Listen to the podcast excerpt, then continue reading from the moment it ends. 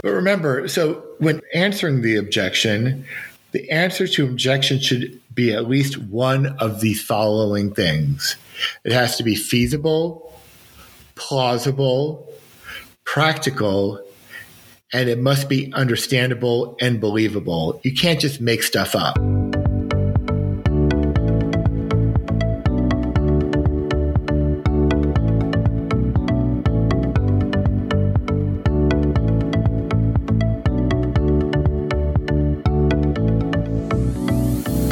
Welcome to another episode of Condo Artist, the other side of real estate.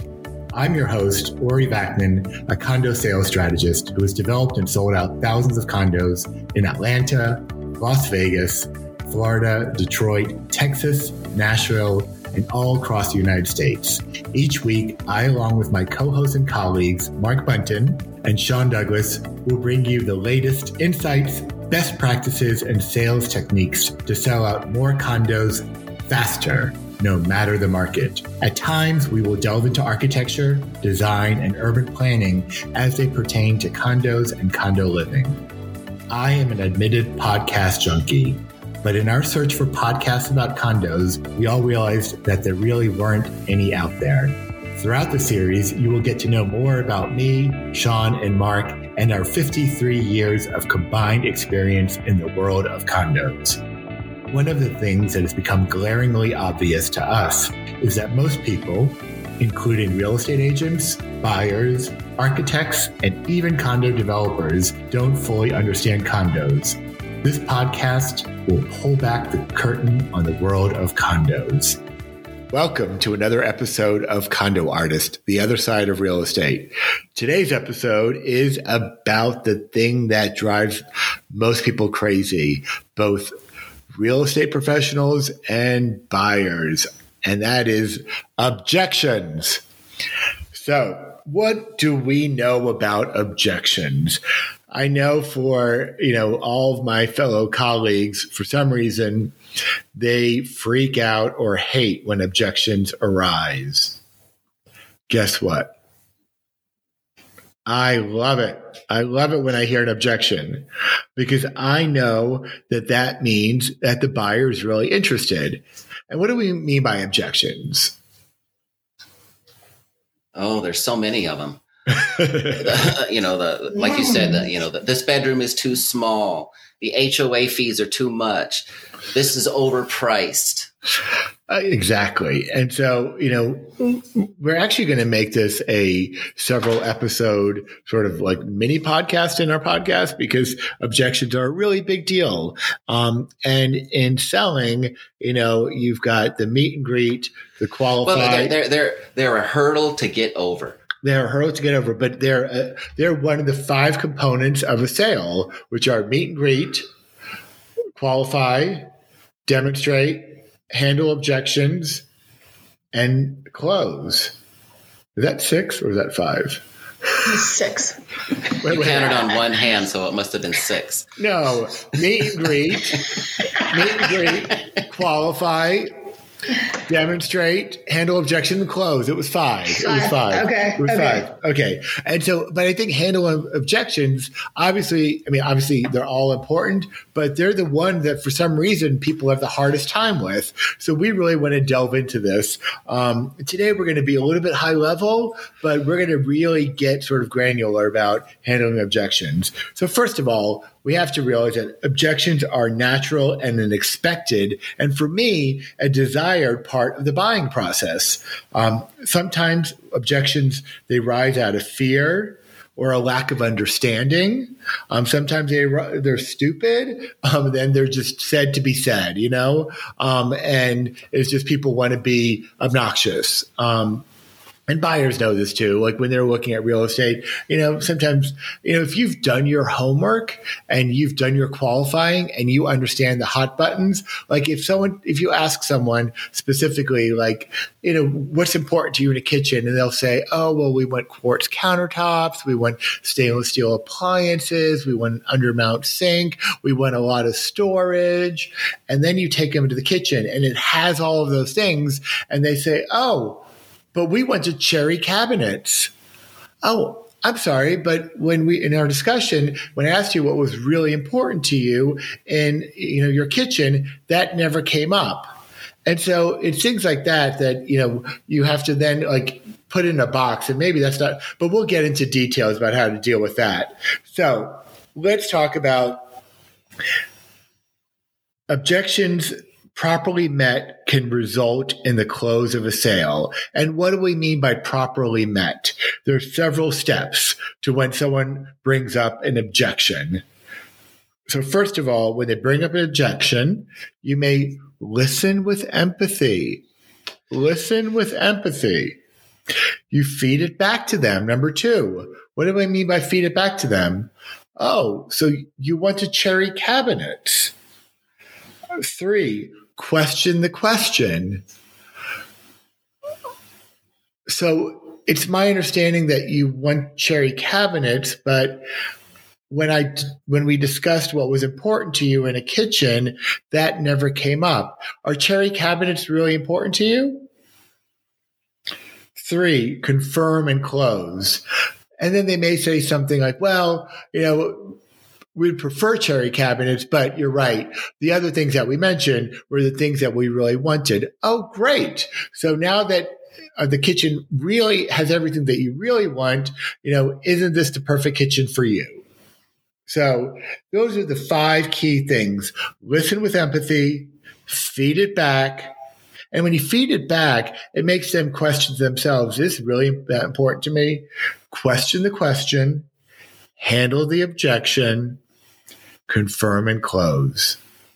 So once you've confirmed it, remember, this is your opportunity to close. It may not be a big close, but it's a small close. You know, well, we, yeah, Sean? Go ahead. I, I was going to say, will you give me another example of handling the objection? Like, how do you handle it? You question the question. I, I heard that, but like handling the objection, what do you say about oh, no. the cherry cabinets?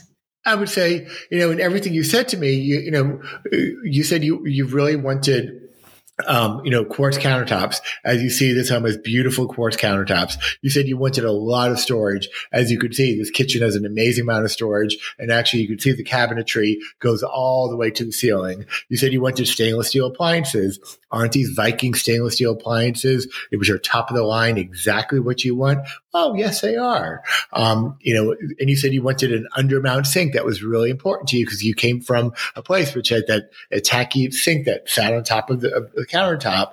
And then, then you get them to realize that that wasn't really an objection. That wasn't truly, you know, in, sure, they may have preferred cherry cabinets, but that wasn't truly the objection. Um, and so you, you get them to kind of see that. This podcast is sponsored by Juhl Las Vegas, loft-style condos located in the heart of vibrant downtown Las Vegas, featuring a variety of floor plans, including flats, two-story lofts, brownstones, and penthouses, as well as an amazing variety of amenities, such as full-service concierge, resort pool and spa, wine deck, and co-op working space. Live the life you deserve at Juhl Las Vegas. Condos from the low two hundreds to one million.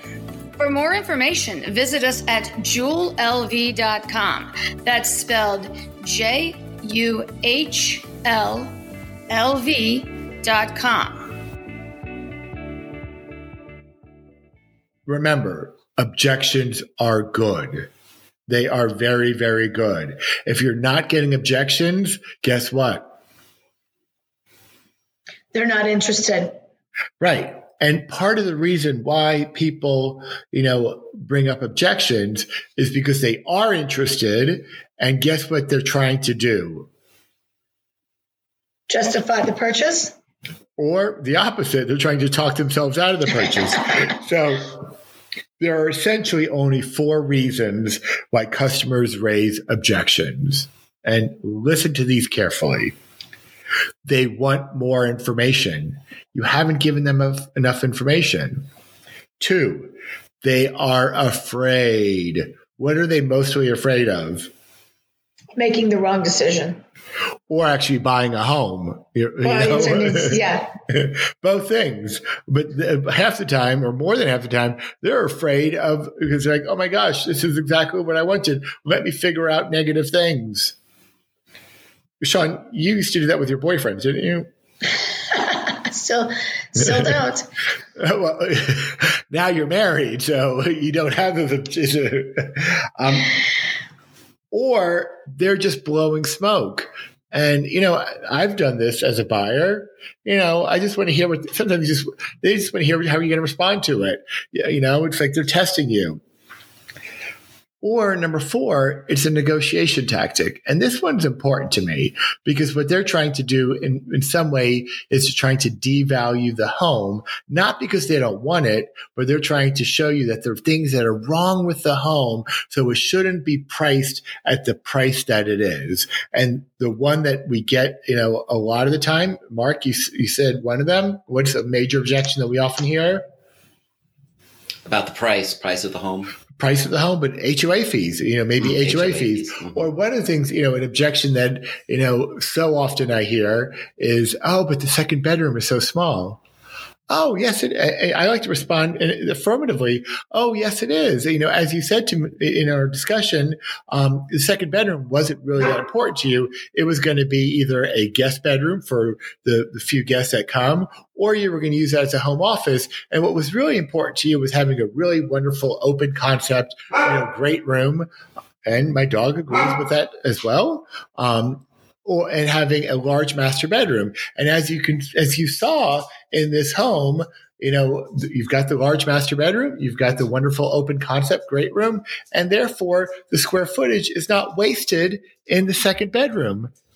And so you tried to take back, you know, their negotiation tactic. What they're trying to say to you is that since the second bedroom is so small, it shouldn't be priced this way, right? And so don't fall for that trap. And oftentimes, you know, we hear so many objections, and oftentimes homes do have objections. We know that. But it's our job to help buyers overcome those objections. So how do we overcome those objections? First of all, let's repeat this. We said we hear the we, we hear the objection out, and we listen with empathy. We really listen to what they're saying, and we let them. We want them to know that we're listening to them, because part of what does that also do? That does it mop fees them. And I know we talk about mop fee all the time. Make other people feel important, and it's important to do that because people will buy from you if they feel valued by you.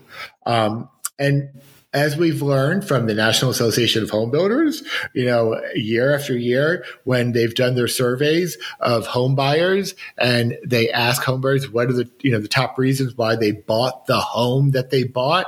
And the number two reason is they liked the real estate agent. So remember that. Mop feed the buyer. Listen to them. Don't fluff it off. Most of the time, don't fluff it off. Sometimes you do it.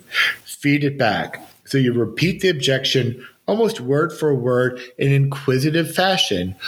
Oh, you want to cherry cabinets. So, you know, in confirming the answer, you know, let's use an example, you know, that, that we discussed, Mark, which was about, you know, the second parking space. You know, we have a building, One Las Vegas, where typically you get one covered parking space and one uncovered parking space. In so many buildings, you only get one parking space, and half the time they're not even covered. And in most, you know, resort markets, you really only get one parking space. And so we often hear the objection of people saying, oh, I only get one covered parking and the other not covered. And, you know, Mark, what would you say to that? I would say that um, I, I guess I would point out that, you know, the majority of high rises on the strip, like our property is, comes with one parking spot only. And to view that second parking space, even though it is outside, as a bonus space and, and there for you to use when you want to.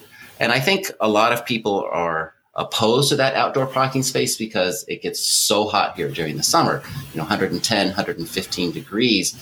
And of course that sun's beating down on their cars, but in the big scheme of things, that's what, three and a half, four months out of the year.